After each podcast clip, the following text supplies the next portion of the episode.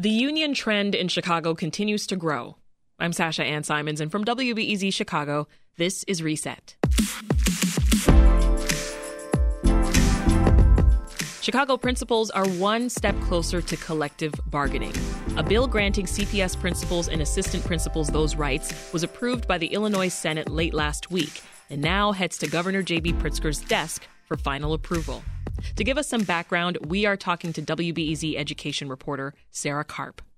Sarah, we've heard of teachers' unions, but not principal unions. Why are Chicago principals looking to unionize? Catch us up. So the the real reason is that they want to have more of a voice. They want to be able to force the school district to listen to them on a number of issues.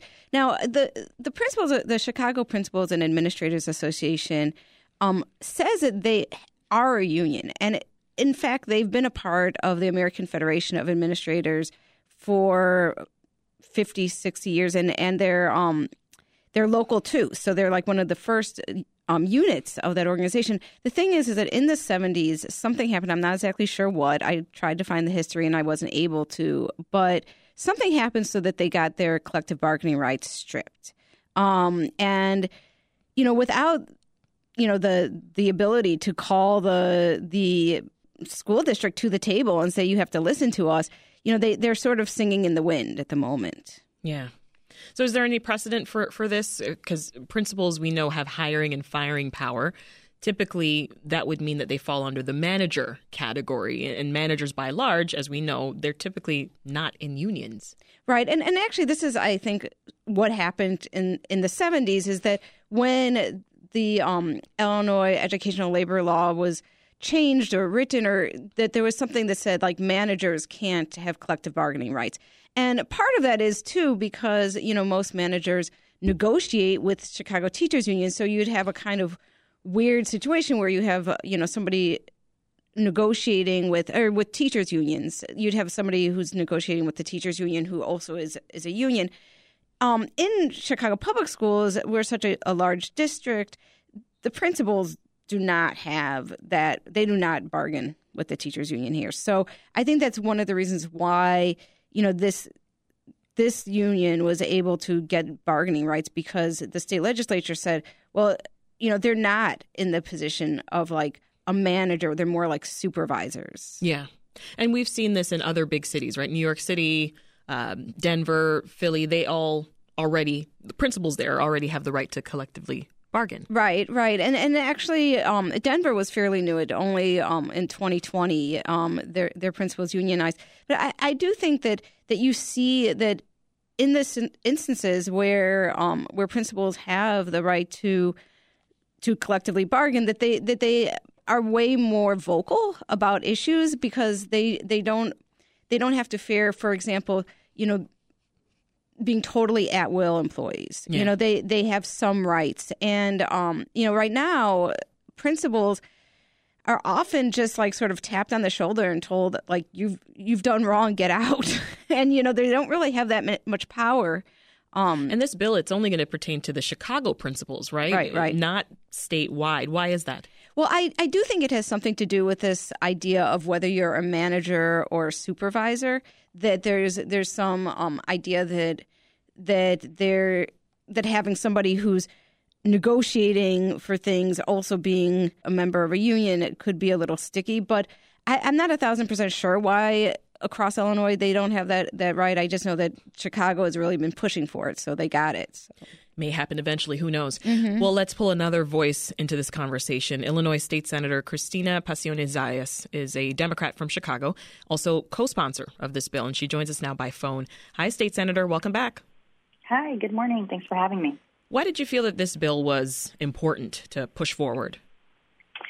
Um, oh, variety of reasons, but I think particularly right now in terms of timing, um, you know, I, I think the most pronounced um, kind of issue that principals felt was during the pandemic. And, you know, there was a lot of debate about going back to in person learning.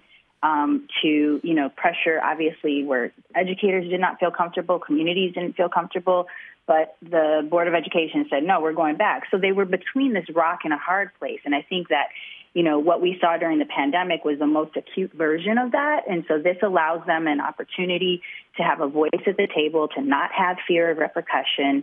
Um, and it also, you know, I was a chief co-sponsor of this bill, but I also I was a lead sponsor on a bill that looks at principal eligibility and creating more transparency and due process for principals. So these are kind of like complementary bills to ensure that principals are able to focus on being instructional leaders and focus on cultivating a climate um, that yields positive outcomes for young children and not just being told what to do by the Board of Education, you know, come whether whether or not it's a good thing or it is a is a bad thing. Yeah.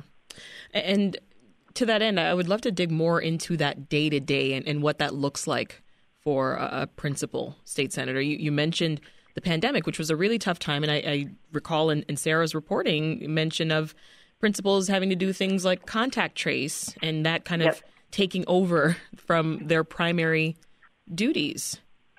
Absolutely. I mean, principals, I, I've had the pleasure of working with about a dozen of them prior to um, coming into the General Assembly, working really closely. It's a thankless job. You have to do everything from, you know, doing the work of a custodian to being the instructional leader, managing your educators, to navigating um, community and politics within the community, to engaging um, families, and then, of course, you're held accountable for the outcomes of your students.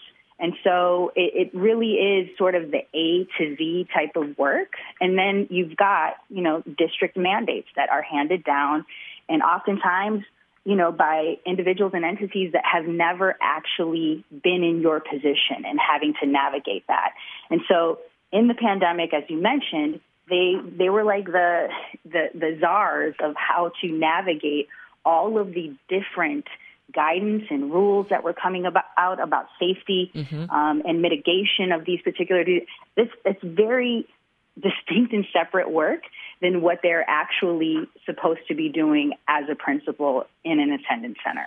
So, if the governor does sign this bill into law, what do you see changing? What do you hope will be different when it comes to the management of schools? Um, I think principals will be able to, you know, really focus on what they're supposed to do, right? And first and foremost, they are the instructional leader of the school. So they are setting the school wide kind of vision, right? They're working really closely with their instructional leadership teams um, to ensure that that vision can be operationalized. They are advocating for the resources that they need to be able to carry out that vision. And then they're partnering with families and your local school councils and community partners and social service agencies to wrap around students for the additional supports that's what they can focus on and not necessarily, you know, following these mandates and, and also kind of living or dying by these mandates. In many ways, um, if principals did not deliver on what either their network chief or you know central office was telling them they had to do that would take them away from those primary functions yeah. they would be gone and while I have you here, you're also pushing for a companion bill, one that would create more transparency around the hiring and evaluation of principals and candidates. Yep. Can you talk about that and, and just briefly also contrast with what the hiring process looks like right now? Yeah, absolutely. It currently the process has been incredibly opaque and you know there hasn't been an opportunity that if should you not be able to get through it um, for you to have some kind of recourse so, as is, state of Illinois has a very rigorous process to get um, principal licensure. And Chicago Public Schools is the only school district that adds these additional criteria in order to get through and be on what they call the principal eligibility list. So it's not enough that you have the state license. You have to go through this multi step process. And should you not pass a particular phase, you don't get information to understand where your quote unquote deficiencies were and then how you can remedy them. So, what this bill is doing is now making public um, all the criteria and the scoring rubrics. It is creating a due process so that should you not pass a particular phase, you get a score report that is um, evidence based in terms of you have to They have to provide evidence in terms of how your performance in this uh, this this uh, multi-step process did mm-hmm. not meet uh, the criteria that was established in the scoring rubric, and then you are offered support to be able to kind of close the gap um, on the areas that they deemed uh, deficient. And then the other thing, just I think this is important because both of these bills too are very sensitive to the power of the local school councils and ensuring that we continue to empower our local school councils to perform their statutory function, which is one of them is to hire and evaluate the principal. Yeah. And so this allows them to also have we the the the full list of um, eligible principals will now be made public. Local school councils never had that information, so they didn't have the universe of eligible candidates for them to make a very informed decision for one of our biggest levers in terms of how we support our schools with a strong instructional leader. That's State Senator Cristina Pacione Zayas. State Senator, thank you so much. Thank you. I really appreciate it.